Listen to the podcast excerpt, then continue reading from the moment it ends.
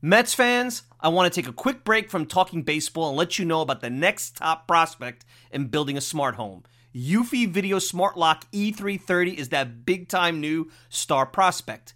The Eufy Video Smart Lock E330 is a smart lock, a 2K resolution camera, and a doorbell. It's three devices in one, triple the security. You know triples are rare in baseball, but not with Eufy. You can have everything in one device rather than install many pieces on your front door. It's not just for security, but also for convenience. Just the other night, I had tons of packages in the rain. Rather than fumble for my keys, I easily entered my home. This is big since I have four dogs who are impatiently waiting for me at the door. No more concerns about losing keys, and you could assign passwords to your family members. Worried about when your loved ones are getting home? Eufy allows you to see them coming back home via the integrated camera. Hey, Mets fans, this is a home run. I had a competitive product before Eufy, and it's the difference between a one dimensional hitter and a five tool player. Eufy is that five tool superstar. Go to eufy.com, that's E U F Y.com to learn more. Already sold? Go to Amazon and get your Eufy Video Smart Lock E330 today. Want to go to the store? Best Buy will have it starting around May 20th. Get complete control over your front door at ease with the Eufy Video Smart Lock E330 today. At Parker, our purpose is simple. We want to make the world a better place by working more efficiently, by using more sustainable practices, by developing better technologies. We keep moving forward. With each new idea, innovation, and partnership, we're one step closer to fulfilling our purpose every single day. To find out more, visit parker.com/purpose. Parker, engineering your success. Mets pitcher Noah Syndergaard has a torn ulnar collateral ligament in his right elbow and will undergo Tommy John surgery, ending his season before it begins. The Mets will be without Syndergaard for all of 2020, for however long the season lasts, and probably into 2021, which is his final year of team control. It's a significant blow to a Mets team that was counting on Syndergaard to be a number two starter behind Cy Young Award winner Jacob DeGrom. Everyone moves up now. Marcus Stroman fills in that number two spot, and the Mets will fill out their rotation with Steven Matz, Rick Porcello, and Michael Wacha. But a significant blow for a Mets team that has counted on Noah Syndergaard since the 2015 season to be one of the best pitchers in baseball and will now be without him for the foreseeable future.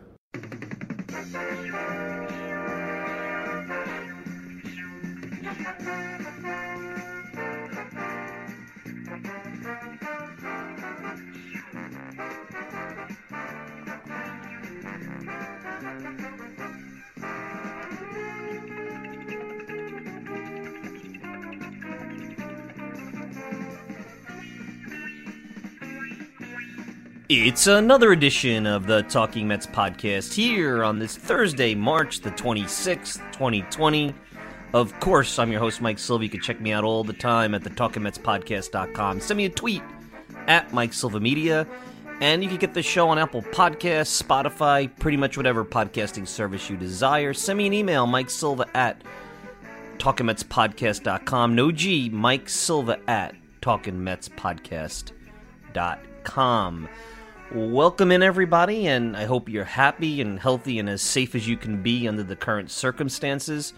And I got so many great emails from everybody about basically my show talking about the reaction to what's going on right now in the country and the and around the world and, and whether or not continuing while we have this baseball on pause period to do podcast and to talk and obviously when there's news there'll be a reason for a podcast and there is news and I probably would have done a podcast anyway. But hearing from you guys and basically hearing how this small little universe that I've worked pretty hard to create gives you, oh, well, about an hour worth of, I guess, entertainment or gets you away from watching the news, uh, whatever it is that you you've been doing and it, it brings you a little bit of happiness and joy. It makes me feel really good. So i want to thank everybody for that and i'm very humbled by it and i never ever uh, take it for granted. I've always told you guys that so i appreciate that. Why today? Why did i come to you today? Because normally it's the end of the week but today's opening day. It would have been opening day and it would have been uh, jacob deGrom on the mound and obviously that's not going to happen and and not only is it not opening day and, and because of specifically in new york how surreal things are around here. Even these nice some of these spring like days that have been happening to us over the last you know seven to ten days don't feel the same. You don't have that optimism. You don't have that excitement about baseball. And and, and obviously there's a good reason for that. I don't have to get into all that. But what i was hoping here on opening day and on this uh, edition of the program is to at least look towards the future, look towards, you know, what could be and maybe use the past as a barometer. So joining me and I had a chance to catch up with him uh, actually yesterday evening is uh, Jeff Katz. Now Jeff Katz is the former mayor of Cooperstown. He wrote a book uh, a few years back, Split Season 1981, Fernando Mania, The Bronx Zoo, and the strike that saved baseball. And I think it's no secret. And even though Rob Manfred came out yesterday and hopes to ramp things up by May or mid May, which, depending on where you are in the country, is pretty optimistic.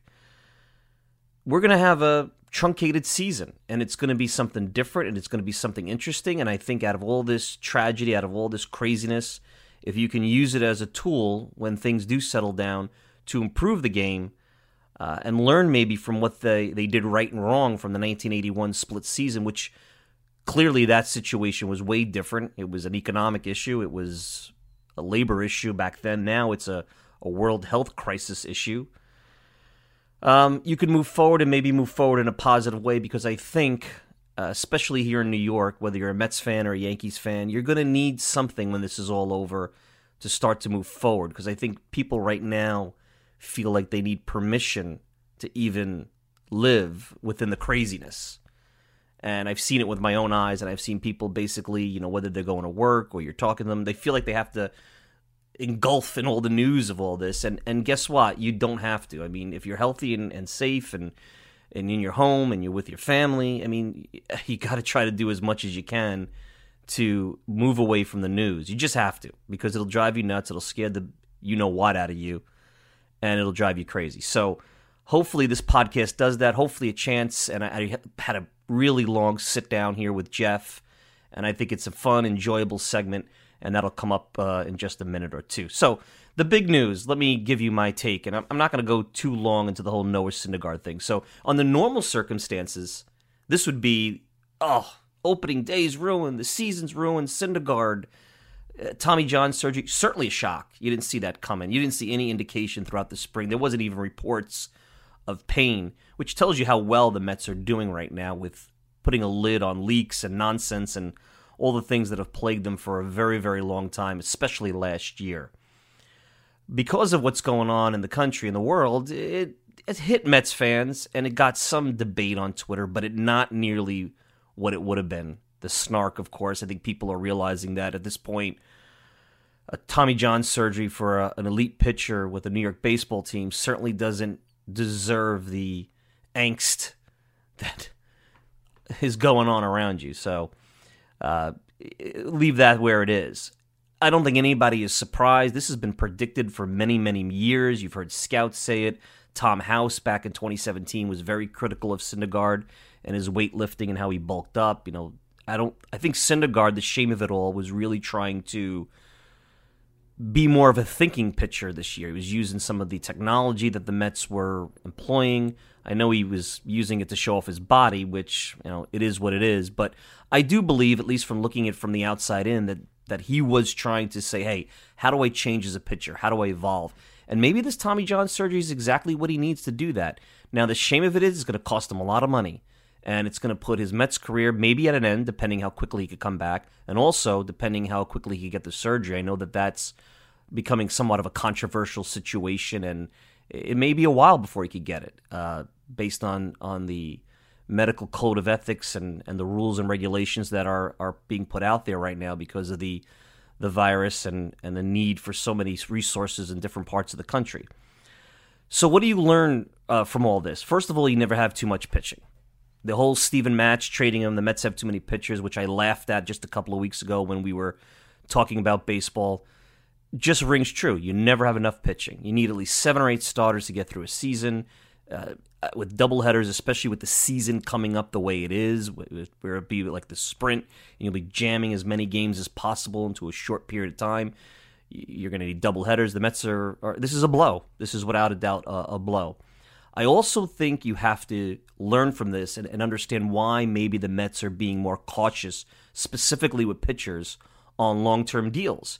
Everybody wants to sign these pitchers when they're under arbitration control and save cost and maybe get them at a cheaper rate. And there's a value to that, and you have to weigh the risk reward. But even as you get towards the end of it and you get like where DeGrom was when you give him those big contracts, you really have to use whatever tools and resources and science as much as you can because nothing is a perfect prediction. There's no model to predict a person's health. There's so many factors that go into it. The long term deal for a pitcher is normally a bad thing because you're going to probably pay a couple of bad years at the end of it, and, and it's a sunk cost.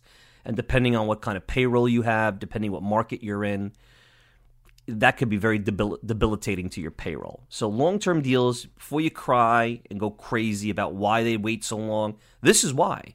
This is why they waited for uh, uh, DeGrom. This is why they waited on Wheeler. And now you could see, when it's a perfect example with the Wheeler situation, they want to try to sign guys that they feel have a reasonable expectation of staying healthy. And certainly, I think this is going to hurt Syndergaard's ability to get a longer term contract after he comes back next year, depending on how he pitches and how he shows how healthy he is. Because even though most pitchers come back from this, and at his age, he should be able to come back from this and pitch reasonably towards what he was before. Maybe not quite at 100, maybe he's at 97, 98, whatever it may be. But how his body will hold up going forward. Does this mean that he's a, a, less of a health risk because he's gone through this? I think that all depends on how he evolves as a pitcher, and maybe this year off can be some self reflection and help him uh, go into the next phase of his uh, career. Clearly, the Mets' playoff hopes took a, a huge hit. Going into this season, you had three pitchers that you could reasonably expect to be in the top 25 of all of baseball in terms of elite performance. Each one of those guys, Stroman, DeGrom, Syndergaard, especially Syndergaard and Stroman when they weren't at their elite. We know DeGrom is elite, but Syndergaard and Stroman, even though they may pitch like a two or a three, you know they could give you number one stuff on a given night, and that's what makes them dangerous in a short series, and that's what mitigates losing streaks, and that's why I was so bullish on the Mets. Now, remember, they had potentially at this point, if you put Stroman, Wheeler, DeGrom, and Syndergaard, you had four at some point in the top 25, which that's huge. I mean, that's a huge advantage.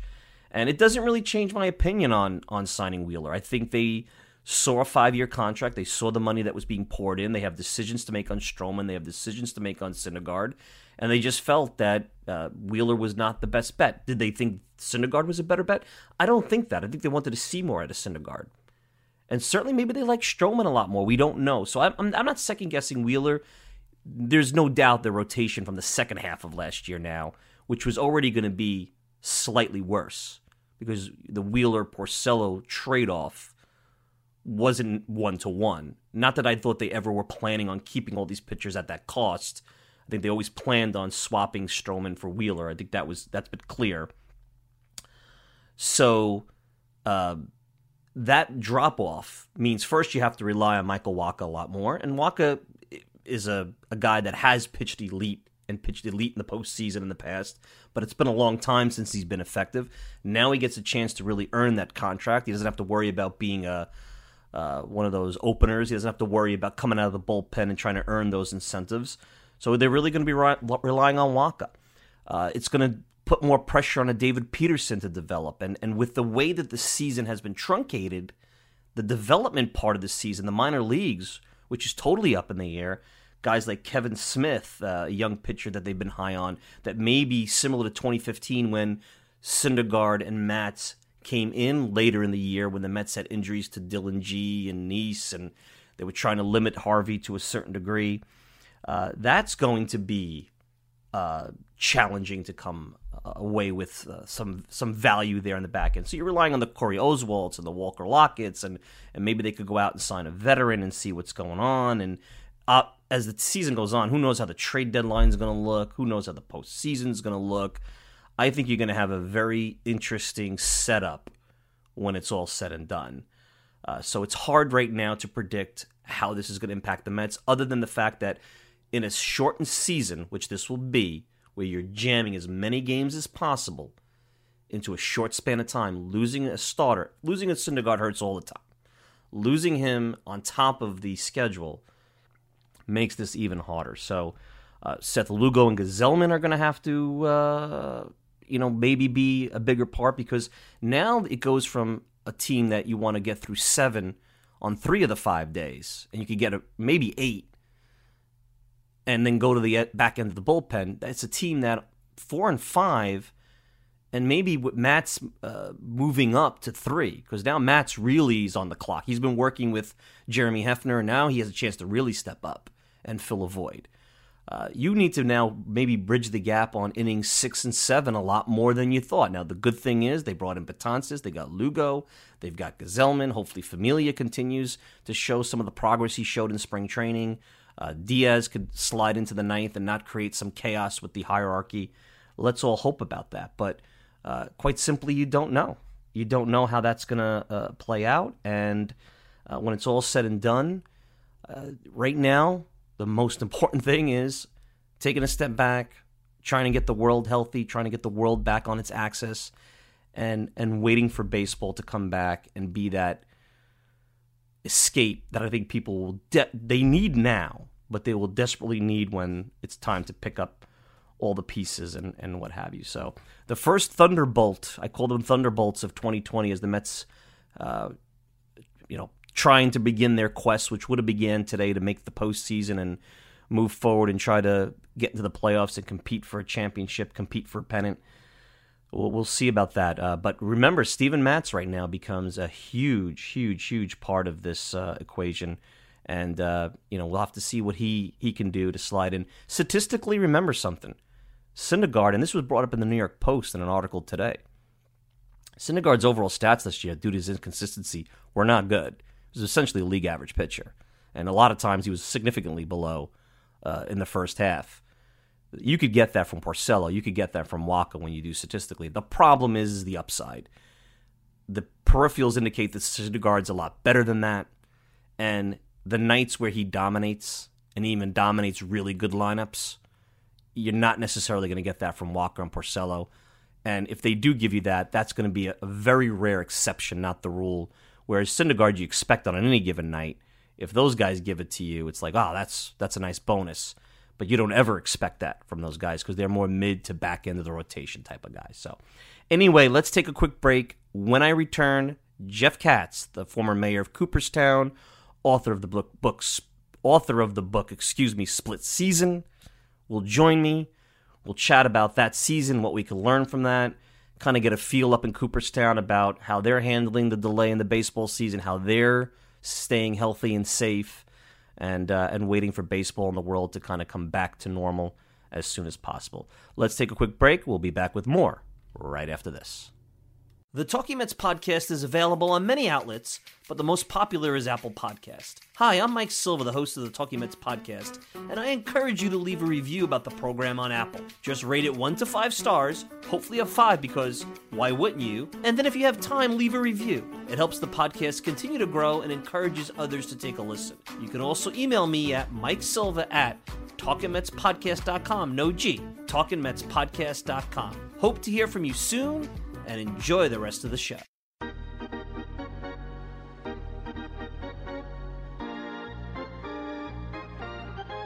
And joining me, Jeff Katz, uh, Split Season 1981 is the book. He's the former mayor of Cooperstown. It's opening day, no baseball, but let's talk a little baseball. Jeff, uh, welcome to the program. Crazy times right now, and uh, it's hard to do podcasting and to talk baseball, but so many people have reached out to me and said, "Hey, keep it going, keep doing shows." And I figured, what better way to start off, I guess, a baseball season that's delayed by talking about a season that was wacky and delayed as well. How are you? I'm good. I'm good. I'm uh, glad to be on. And yeah, you know, part of the split season story in 1981 was how did people fill their time uh, when baseball disappeared. So we're certainly in a different type of scenario for different reasons, but people are looking for content and how to get their uh, days feeling a little uh, normal, which is difficult. That's interesting that you brought up how people are passing time. So now the sports fan, which I, I think they're still kind of in shell shock by everything that's going on in the in the country and the world. So I'm not quite sure that baseball or sports is higher on their list. But you see people looking at old games. I know that there's been some yeah. live tweeting uh, you know, pretending that you're watching an old postseason game, and some journalists are doing some live tweeting. Back in 1981, now the circumstances were different. There was uh, a strike mid-season, and it was basically the summer. So they're they're basically ruining the the, the the the baseball summer at that point, or a large chunk of the summer. What did people do back then? What did you learn doing this book back then to pass the time? So it's what was different about then to now is really what disappeared was Major League Baseball. So there was still minor league baseball, um, but it was really kind of like a media vacuum. So what you had was uh, like the local sp- uh, networks. Um, in St. Louis, KMOX did like new versions of old Cardinals games. So they'd have uh, Jack Buck and Mike Shannon doing a re creation of like a 1964 World Series game that Mike Shannon played in. So, so there was kind of weird, kind of Mike Shannon, the announcer, talking about Mike Shannon, the kid, about what a hothead he was. Um, so you had the local stations looking to fill time. You had the networks, NBC really at the time, um, playing some old games, 1975 World Series games, which was still relatively current in 1981.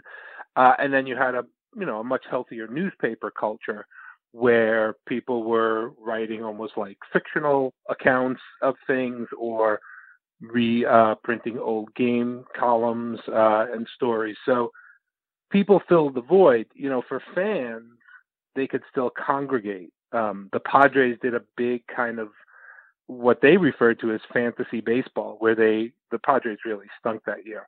Um, but they kind of created this fantasy season where the Padres got hot, and they had thousands of people at the Jack Murphy Stadium parking lot listening to the Padres announcers, hanging out, having beer, and you know the lack of being able to congregate now for people is is such a different type of thing. But I kind of see it on Twitter. Like you're saying, people are tweeting about games they're watching, um, I'm a baseball card collector. There's a whole baseball card community, like showing what they have, showing what they're getting. So people are finding ways to stay connected. It's interesting listening to you talk about how people dealt with no baseball in 1981 and pre-internet, way pre-internet, and it's almost a time gone by now where um, you know, people are getting back out into the world, maybe not with groups, but maybe they're doing some solo or with their significant other or their family, those that they you know, obviously you know know are healthy and they trust. And you're kind of going back in time a little bit, not without the gathering, but there's only so much you can do staying in the house. So people are trying to say, well, I'm tired of this. And that's what people are running to on a normal day. So just listening to you talk about what they did in 1981, it's uh, it's almost like ancient times. Yeah, I tell you, I mean, I'm 57. It feels like ancient times. It feels like a, a really completely different world. I mean, virus aside, you know, just the way people kind of consume entertainment and sports and media. But I have to say, like, one of the things um, you mentioned about people watching old games, like, one of the things I've really been enjoying is jumping on YouTube and watching, like, the 1974 World Series movie. Uh, and I was like 12 when that World Series happened, so I remember it very well. But just to see it again, um, watching things like the 1975 Mets, you know, highlight film that they used to use for promo, it, it's really it captures something. And I'm, I'm not like Mr. Nostalgia that much um, because things were never as good as you think they were in retrospect. But um, but I was a Met fan till they traded Seaver in '77. Uh, so to kind of recapture that era when I was a Met fan is kind of sweet. um, yeah. So I've been finding ways to fill uh, my sports needs because it is, you know, particularly tomorrow, you would think we'd all be watching games or watching highlights. I still read the box score every morning. I've done that like my whole life. So to not have that as part of my morning routine for the foreseeable future is jarring. I mean, I can't remember the last day I missed a box score. It was probably like in the 70s. Yeah, absolutely. Jeff Katz, split season 1981, Fernando Mania, the Bronx Zoo, and the strike that saved baseball. Jeff is also the former mayor of Cooperstown, and we'll get into the book. And I, I want to talk about how you know maybe being optimistic, uh, saying that there will be a baseball season because I believe there will be. Um, yeah. You're over there up in Cooperstown, and that's the you know I don't want to say the birthplace of baseball. That's where everyone's kind of going right now, right? Uh, mm-hmm. to you know the Hall of Fame, Derek Jeter, all that stuff. Uh, it's kind of a weird situation now. You don't know what's going to happen with the Hall of Fame ceremony. Here's Derek Jeter, who would have brought maybe a record crowd. Uh, yeah. Yankees fans, of course. I know there's a Met show, Yankees fans. And it's got to be a little sad as you're in that town that's always got some kind of baseball activity where now you, Cooperstown's not an essential business. They're not going to be open. Uh, talk yeah. about that because uh, it's got to be it's, weird um, for you as someone who who's run the town. Yeah, it, it's very strange. I was mayor um, from 2012 to 2018, um, and even towards the end of that period, we were already looking towards Jeter's induction. Everybody knew it was going to happen, and you know, all signs pointed to it being the biggest ever. Right now, the biggest is Ripken. In 07, it was about 80,000. So there were talks about 100,000 or more. Um, publicly, the hall, the last statement I read said that they're still planning it, um, and hopefully that that is the case. Um, the idea of going from planning for 100,000 or more to zero is unfathomable, but there's a, unfathomable, but there's a lot of that going around. The hall closed a couple of weeks ago indefinitely. Um, the baseball season, which uh, Doubleday Field, and I'm involved in fundraising for Doubleday Field now. Um, Doubleday Field books over 300 games a year. School teams, adult tournaments, you know, individual games, all kinds of things.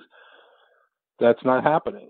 Schools are out of session, you know. So there is, like you said, it's like just a baseball feel year round, and to not have that happen does change the complexion of the village. On top of it, um, our real kind of year-round business is we have a huge hospital in the village, so that is cranking. right? right? So on one hand, it, it's not like right. Yeah, unfortunately, it's not like uh, geez, business is good at the hospital. It's just you know right. we have this kind of epicenter. It's the biggest hospital in the county. Um, so all of our, you know, we have a lot of friends who are doctors or, uh, you know, married to doctors or connected to doctors. So we're hit with both kind of crazy parts. you know, we have a medical center that is over, you know, I don't want to say overwhelmed because I'm not involved in, in knowing the day to day. And we have a tourist economy that is disappearing, you know, every day. So, you know, hopefully it, can all come back, but, you know, you never know. And this is not uh, only a Cooperstown story. You never know who has the resources to get through that. You know, there certainly will be businesses, I imagine, in Cooperstown and in this country that are going to disappear and not come back. So I think you feel it more strongly in Cooperstown, where it's such a small place, uh, but it's certainly not going to be unique to Cooperstown.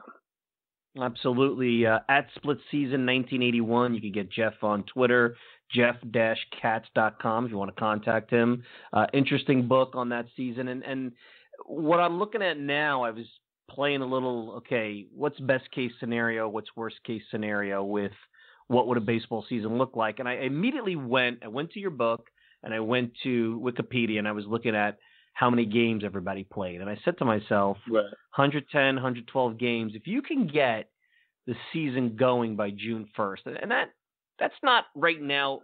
I mean, it's hard to fathom that. I know what's going on. Yeah, right. right. Especially in New York. But let's face it, New York and LA and Seattle, they, there may be some differences in different parts of the country versus you know the other 27 baseball teams that you might have to make some adjustments. But let's say let's say optimistic June 1st, you can probably have a similar type of 110, 112 game season, and it'll be almost like a 10k instead of a marathon for uh, for the baseball season. And I, and I'm wondering as you were reading the book, uh, as you writing the book um, is there a certain charm to like a quirky season like that? Because I know people are going to say, ah, it's not the same. It's not the you know the integrity of the sport. But I think it might, in a horrible situation, create a different type of feel uh, in a wacky scenario in a, in a year that's probably not going to be traditional in any walk of life. Right. There there are smart ways to handle an abbreviated season. Uh, and there are lessons to be learned uh, from 1981 for sure. The the failings of the split season and the plan derived by the owners was that um, they really just split it into two halves. Uh, the winners of each division, if they were different, would face each other off. The winners, if they were the same, which didn't uh, come to pass, would play the second place team in the second half. What they didn't count for is who had the best record for the whole stretch, which is how the Reds ended up with the best record in Major League Baseball and didn't make the playoffs. And the Cardinals had the best record in the NL East and didn't make the playoffs. So um, there are lessons to be learned from that. Um, you're talking about the uneven amount of games played. Um, in 1972, which was a season delayed by um, a strike, the Red Sox uh, played one less game than the Tigers and finished the half game out of first. They didn't have the Red Sox play that game, which is insane. you know, mm-hmm. they just had to schedule right. a game. You know, so it's so weird. They baseball did so many weird things back in the day. When you look back, the way they figured out home field scheduling, yeah. just what you said, it, it would never fly today. People would have an people would be outraged about something like that. They would be, and, and there was outrage like in '81. Uh, the first split season plan had um, if the same team won the um, two halves, the team with the second place, the second best record for the year, would meet them in the playoffs. But that created a situation that uh, I'll probably garble it and talk about, where if a team finished like close, like the Orioles were very close to the Yankees in the first half, if the Orioles were in third place in the second half, they could kind of lose on purpose to the Yankees to make sure the Yankees won both halves.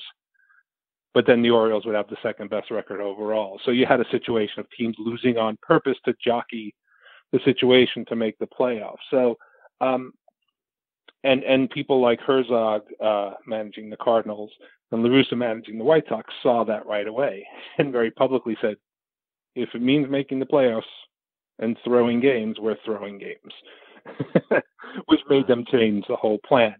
Um, never underestimate how bad decisions can be made. you like to think that history, um, you know, prevents that from happening. Uh, I would think one thing to make sure of is if the season comes back, everyone has to play the same amount of games. You can't have a situation where because because of various times or geographies that some team ends up playing 110 games and another 106. You have to make sure that everyone has the same amount because those you know minute differences in the standings come to games played. Um, it is better to have a straight season than to have splits. Um, the idea in 81 was that you would gin up a second half pennant race, but pennant races we know take a little while to percolate. Um, and actually, had they left the season alone, I think uh, five teams in the AL East were within a few games of each other if you looked at the whole season. Um, so I would certainly not advocate kind of mini seasons or round robins. Just have a straight go through, but make sure it's laid out properly. Yeah, they've talked about maybe adding uh, those extra playoff teams because of the shortened season, maybe having expanded playoff.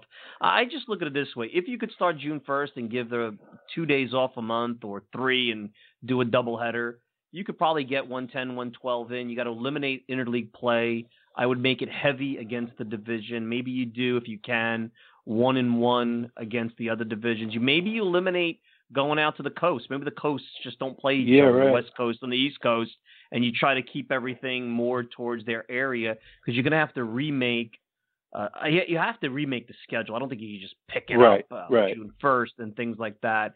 Uh, so it'll be interesting. Uh, curious, Yankees Dodgers in the World Series. I know this is going to come up, and I remember when the Spurs won the shortened uh, NBA lockout in 1999. I remember Phil Jackson, who had just retired from coaching the Bulls, you know, the second three-peat, had made a right. comment that it wasn't a real championship. And I think that's going to come up with this, whatever kind of season they play. Whoever wins may be considered less than what would normally be considered a championship team. I don't buy that, and I'm wondering, as you did the research on 1981, uh, how was that perceived? Was there that kind of talk back then? Because I, I bet there'll be that talk uh, uh, now with if whatever this season starts and how long it is. Yeah, I think you know, in 1981, there's a funny story when the Expos lost um, in the playoffs to the Dodgers and Rick Monday's uh, big ninth inning home run against Steve Rogers. Bill Lee was like, "Ah, who the hell wants to win a pennant in this year anyway. The losers tend to say that. There's no one on the 1981 Dodgers who says, geez, we really aren't the World Series champs that year. So, you know, it's funny you bring up that it was Phil Jackson who wasn't coaching anymore. If Phil Jackson was coaching and they won, he would have been fine with it. So, um, I think as long as you have the rules laid out and someone wins, then they're the fair winners of that season. I mean, baseball has multiple seasons of um, less than full schedules. What was it, 95? There was like a two day strike. So, I mean, that wasn't a full schedule. It was almost a full schedule. In 81, obviously, there was 700 games totally missed that summer. In whatever 1918, I saw this had come up. The season ended in September. you know, um, I think it was 1918. So there have been situations where where full schedules have been truncated. Um, the winners are the winners, and the losers cry foul. right? And and in, and in this season, in 1981, if you go to the postseason, there's some classic series. You mentioned the Expos and the Dodgers. The Expos and the Phillies was a good series. LA and Houston that year. They were good teams. Yankees, what yeah. people forget is Milwaukee. Uh, uh, uh, very tough team. Yeah, that was a great series. Uh, yeah. Before they went to the World Series, they had the Yankees on the hook, if I'm not mistaken, uh, down to yeah. zero. Trying to trying to look at it here. So you had some, and the World Series wasn't bad either. Uh, no, there was some drama. I Then mean, George Steinbrenner, George Steinbrenner got into a fight with some Dodgers fans and claimed he got yeah. accosted. So when you look back, I don't think now you're going back many, many years later. Nobody's looking at that season, and yeah, they mentioned the strike, but it's not the prevalent conversation, in my opinion, about Right. 1981. Not anymore. Uh, do you agree with that? Yeah, you know, it's interesting when you when you watch shows like um MLB Network has that thing about like seasons, right? The 81 season, the strike is, you know, a little segment of it. you know, it's like and then the strike happened and then they came back and here's the rest of things that played out. So, uh and people and you know, as much as I think Split Season's a great book and it got great reviews and I'm very proud of it you know, most people don't want to read about things that upset them. you know, people don't want to read about like how they lost their baseball season when they were 11 years old. You know, uh, so as history uh, moves forward, um, people tend to try to minimize that part, right? I mean, when this whole period of of our history ends, in a few years, people are going to look back and say, you know what? there were many good things that came out of it. You, you know, um, that's just how people kind of deal with difficult situations. Um, so I, I do agree. I, th- I think as we get past this, people will look back at the things that made them feel good and not terrible. What'll be interesting is how important baseball could become because here's the scenario I see. And again, I'm being optimistic. Whether it's June 1st, July 1st, I believe there'll be a baseball season. I really don't believe we're going to be on, you know, no sports for 18 months like you know some of the doomsayers right. say. Yeah. Uh, I don't, but I do believe, I do believe there will no longer be an NHL season. I don't believe the NBA will come back, and really, there's this, and I could tell being out, and I I travel into not Manhattan, but I go to the city every day.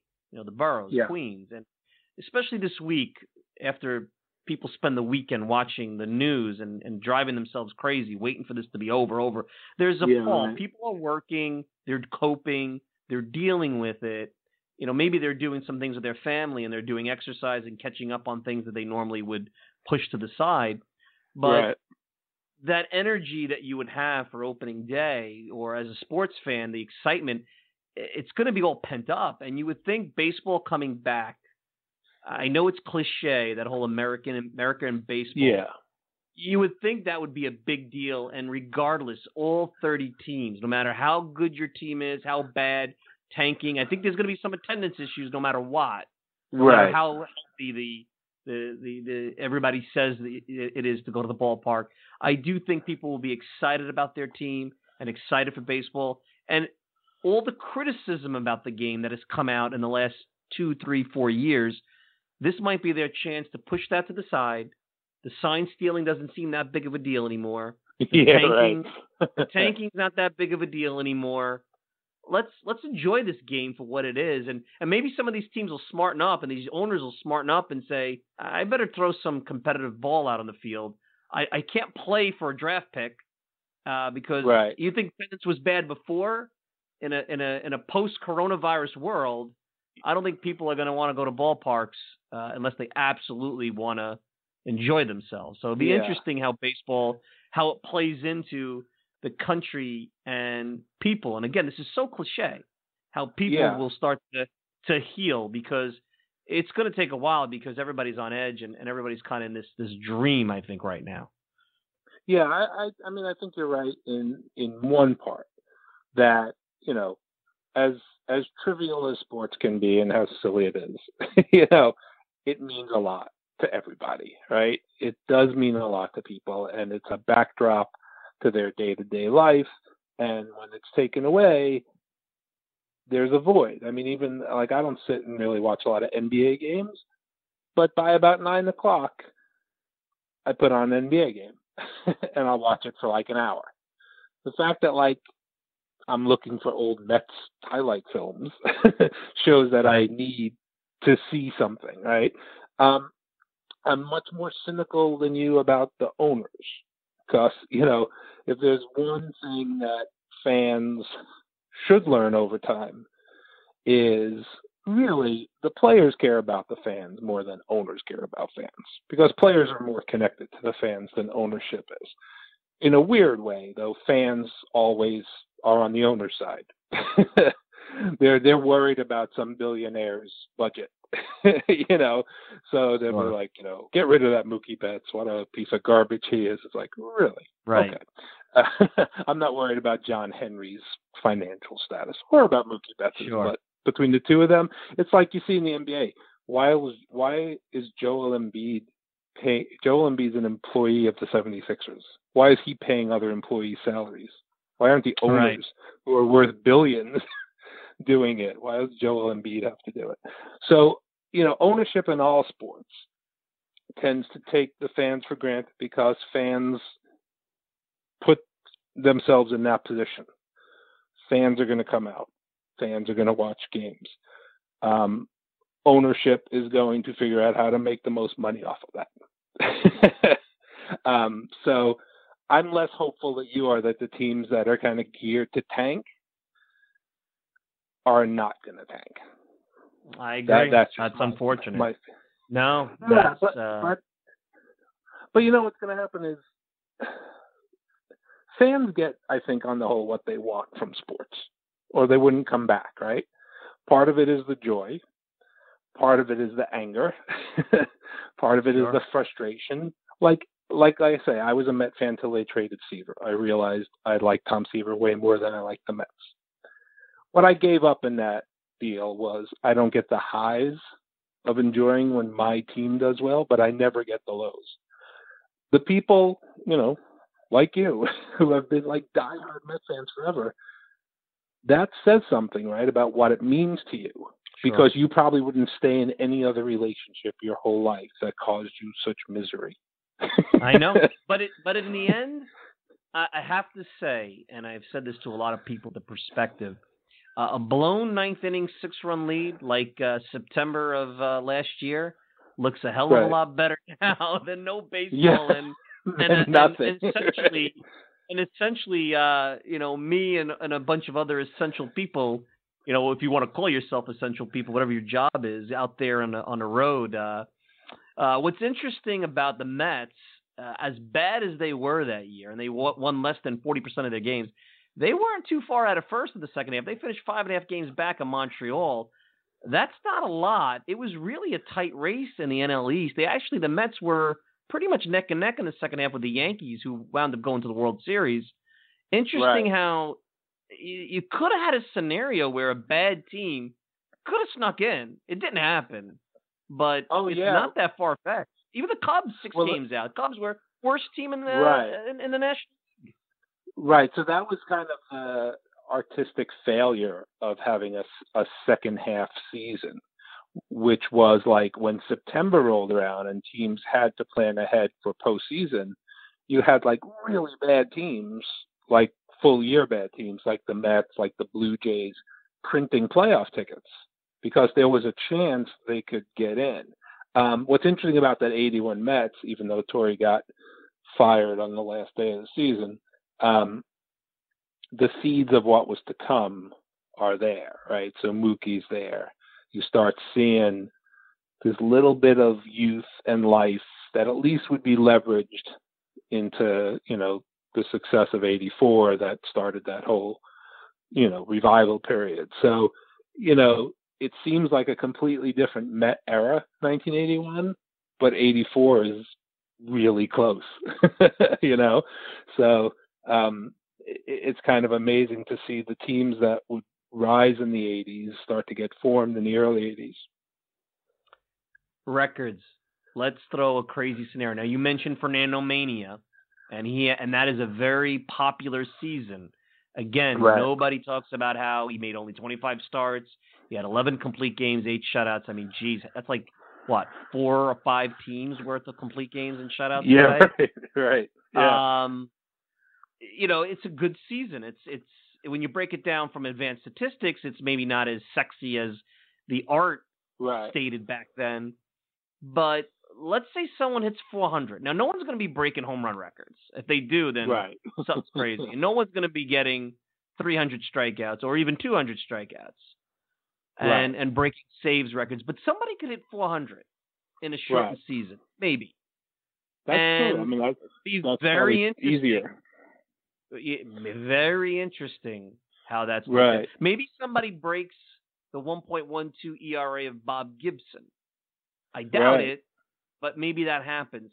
Yeah. How will that look? I don't know when you did the Well- research for the book how people have looked at maybe some of the performances of various individuals because again, I know in 1994 we could have that conversation, that debate. That was a whole different situation. Mm-hmm.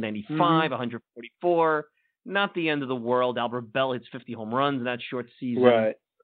But if Tony Gwynn had hit 400 in 1995, would people have said, well, yeah, he Right. had 18 Well, wasn't games. he close so- in? Wasn't he close in in '94, 94? yeah, he was making his way. Yeah, he was making his way, and and Right. you can't assume. And Matt Williams, the pace assumed he was going to break right. Well, it that time Maris' right. record. You can't assume that, Right. um, but it'll be I- interesting I- how that works. What people end up looking back to in 81 um, is not necessarily a single season record that would have taken place, but what it meant to career totals of people. Um, Harold Baines is an interesting issue. Of, you know, Hall of Famer now and a controversial Hall of Famer in terms of of what he was. Harold Baines is what a hundred something hits away from three thousand, and he missed chunks of games in 81 for the strike, in 94 for the strike, in 95. In another scenario, Harold Baines retires with 3,000 hits, and no one mm. debates that he's a Hall of Famer because that still is kind of there's no 3,000 hit guy who doesn't get in the Hall of Fame. Um, so you look at these kind of gaps. Um, I can't think off the top of my head who's got like big career numbers right now. But if all of a sudden someone misses a full year, I mean, we talk a lot about the war years, right? And right. you know, I've been I've been reading um, stuff about Bob Feller. I mean, Bob Feller Bob Feller lost four years where he probably would have averaged 25 wins a year, and then he goes from having 260 something wins lifetime to 360 wins. And even though people talk about Feller as one of the all-time greats, that would have put him at a different level. You know, Ted Williams would have had 600 homers, and he would have been one of, at the time, well, at the time he would have been only the second person, you know, but even through the 70s he would have been one of four people, right? So um, when you lose big chunks of seasons, it ends up affecting people's career numbers, and that does, I think, in the analytics world, that doesn't matter as much. Right. But certainly, you look at a guy like Trout, who's on pace to be really one of the all-time greats. Already is one of the all-time greats. But if you lose a full season, you lose a full season of a career. yeah, that's a lot of numbers. That's a lot of numbers. Absolutely. So it um, it will it will go down if it's a 112, 81 game season. People may say, give him another 81 games, he would have done this, or give him this, yeah, whatever. People, people have that conversation. I, I, did want to say something um, uh, earlier that you know you had mentioned about this conversation about an extra level of TV playoffs. Um, and in 81, when they added the division series, um, and it took a lot of years after that to end up with the wild card. When did that start? In 95? So 14 yep. years later. Um, but that was something people like uh, Bud Selig at the Brewers at the time, Kuhn, the commissioner they wanted that extra level level of playoffs, so they saw the strike as a lever to get that. MLB wants an extra level of playoffs, and if they can use this lever to get it, they'll get it. Well, because when I they introduced so. when they introduced that idea and floated that idea, people were very negative about it. Yeah. But if they say, well, kind of entail needing an extra level, but it's only for this year. you know, all of a sudden we'll be watching, you know, best two out of three, which will become best four out of seven, and then the playoffs will start mid September and it and it could be a know, test second week in November. You got to think out of the box. You got to think out of the box now. This yeah. this season is is not going to be normal, and the sports no. world's not going to be normal uh, for this year.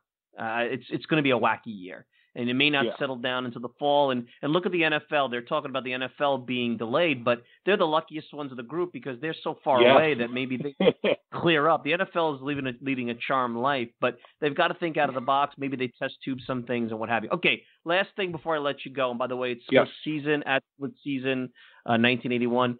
Give me what normally uh, Jeff Katz would be doing on opening day. So let's pretend we didn't have any kind of virus scenario what would you be doing on opening day? Uh, you know, uh, wh- how take us through your day real quick. Um, you know, the funny thing about being in Cooperstown, the home of baseball, we used to say it was the birthplace, but we all know that's a myth. Um, is you're very far from Major League Baseball. I lived in Chicago for a lot of years, had Cub season tickets, so I spent a lot of time at Major League games. But opening day in Cooperstown, I'd have the TV on from morning to night and just either sit and watch or just kind of you know visit. Um, in the last few years, I've kind of ducked down to game two. Like I was at Yankee Stadium game two a couple of years ago. I kind of love game two because no one goes. Hmm. the second game of the year is empty. Um, so I would probably be looking or already have lined up some tickets for that um, first week. My son lives in Boston now, um, so we try to go to like a Red Sox game every year. Um, so I would be trying to figure out how to plan my kind of major league visits for the year. But opening day is the best, you know, and there's you know there's a real sadness to not having the festivities of opening day. Absolutely. So, well, so tomorrow it, I'll probably look at baseball cards and find some old YouTube video. Well, listen, you got to always be optimistic. You got to always think of the uh, of the best, even in a bad situation. And if going back to your childhood baseball cards, watching some old YouTube videos gets you through this, then that's the way to go. Exactly. Hey Jeff, thank you so much. Uh, great catching up with you. We'll be in touch again. Be well. Split season 1981, great book, and we'll uh, we'll see you soon. Great talking to you again. Thanks for having me on. Thanks. That's uh, Jeff Katz. Split season 1981 and uh, it's a great book, interesting way of looking at things. We're trying to mix it up here on the Talking Mets podcast, figure out a way to keep the podcast going, keep you guys entertained during a very difficult time, very very difficult situation. All right, let's take a quick break. We'll be back with more right after this. You never know who's going to stop by the Talking Mets podcast. Back on June 16, 2019, Hall of Famer Mike Piazza talked about the transition from Los Angeles to New York. It was a huge environmental shift. I mean, I'm living on the beach in Los Angeles and, uh, you know, walking around in flip flops and sandals and then getting in a car and driving to Dodger Stadium and the fans love me and and the, the girls love me and everyone's screaming your name and then next thing you know you're in the you know the cauldron that is New York because uh, it's just it was a different environment and and it was more laid back in Los Angeles. Um, until my contract dispute, I never got booed in LA. So when I was getting booed here, it was like a new experience, and I really didn't know how to handle it. And then I eventually came around and I figured it out that New York fans are passionate. They have a blue collar attitude. They just they love their team. And I mentioned that in my Hall of Fame speech. I think it made me better. Listen to this and more on the Talking Mets podcast at www.talkingmetspodcast.com.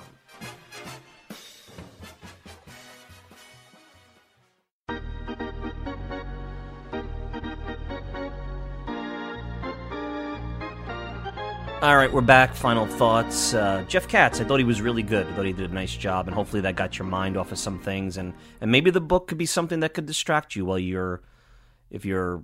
I'm hoping everybody's listening is working, and then you're an essential worker, and you're staying safe. If you're not working, I hope you get back to work soon, and I hope your job is safe. And in the interim, maybe reading a little bit about the history of baseball and a wacky season, and thinking about how that's going to apply to 2020 could could give you a nice distraction that you need at this uh, current time. So, um, thought you enjoyed it, and you can check them out on uh, Twitter and and at Split Season 1981, and and check out the book Split Season. It's uh, it's a good read. Um, where does this leave me? Well, he, like I said during the segment, I hope from all of this that when baseball does come back and when life starts to trickle back to normal, and it will, I really believe it will you start to appreciate a little more what we have. You start to think about what gets you angry and what we focus on. Does sign stealing really look all that important right now? And maybe baseball, and it is a cliche because maybe you're an NFL fan as, as well, and, and maybe the NFL, baseball doesn't come back, and maybe the NFL is what heals the country when it's all said and done. But you're going to need something to bring people together and back to normal. And it's going to be hard because every state is going to have a different situation. But I know that this game has had a chance because it's with us every day and because it has that intimacy of uh, almost like you you treat these teams like a member of the family throughout the year because you're you're so engrossed in it whether it's listening to this show talk radio going every night watching on TV and and it, it's a weird situation. It's not NFL which is once a week and then a rest or I know the NBA is a long season but that's not night in and night out. And and although that you, you get to know those players sometimes even better because of the kind of sport it is and the personality. It's just not the same. So I think it'll bring a better appreciation for baseball. I hope that all the things that we've trashed it about, the league looks back and says we need to improve and not do gimmicky type things, but really as an industry, the owners start to rethink how can we compete every year? How can we rebuild responsibly without irresponsibly spending money just to throw money just to have a, a half cocked team out there winning 75 games. you got to start to look at this as an entertainment product, and your obligation as an owner and as a GM is to have the best long term organizational position as possible. But I don't think you have to actively lose and put embarrassingly bad teams out there to do that. And I think it's harming the game. And I think a lot of the things and a lot of the emotion taken out of the game because we're trying to put everything in a linear statistic. We got to really rethink that stuff. And, and hopefully, this situation, having the game taken away from us and maybe taken away from us for a whole year, I, I don't believe that will happen. But don't put that aside and don't think that that's not on the table. I know what Rob Manfred said, and I do believe this crisis will be over sooner rather than later. But having something important taken away from you, putting in the context of what's going on, maybe we'll appreciate it more. Maybe we'll treat how we cover these teams better. Maybe we'll look at players in a different way. I'm not going to say that uh, we all know it's going to go back to normal eventually, and we're going to complain and gripe and, and hate on people. But start to think from a, and I always try to do that on this this podcast, this program. Think about the big picture. These are human beings. Uh, they're, what they're going through, how the teams are looking at things, and it's not making excuses or being a team apologist. It's the real life. It's the real world. So hopefully that's that's something you could take away from all that. And of course, like I said the last time, if you haven't noticed it right now, right now, those that are holding up our economy, the the truck drivers, the healthcare workers, those that are keeping us safe, like fire and police, the grocery clerks, the warehouse people, uh, you know, customer service people, whether it's Amazon or, or a local business all these people that are faceless, all these people that you take for granted and, and probably are the lower paid scale out of the food chain, the, the economic food chain. That's what's holding everything up right now because without that, you have total anarchy. It's not the Pete Alonsos, it's not the CEOs, it's not the, um, I mean, it's really not sometimes the politicians. Um, it's these people because they're keeping this very tenuous situation together so that while we're sitting home waiting for the world to go back to normal or working to get the world back to normal, um, they're keeping us alive and they're keeping us with the bare essentials. Right now, it's about the bare essentials. It's not about the the medallion. It's about what we need just to keep going until we could get back to a better place. So I don't want to get on a soapbox. That's my two cents. I hope you enjoyed the program. Of course, you can check me out all the time at the TalkingMetsPodcast.com. Send me a tweet at Mike Silva Media. And you get the show on Apple, Spotify, pretty much whatever podcasting service you desire. I'm your host, Mike Silva. Stay healthy, stay safe. We'll be back with another Talking Mets podcast very soon. Let's see how things go. Be well, everybody.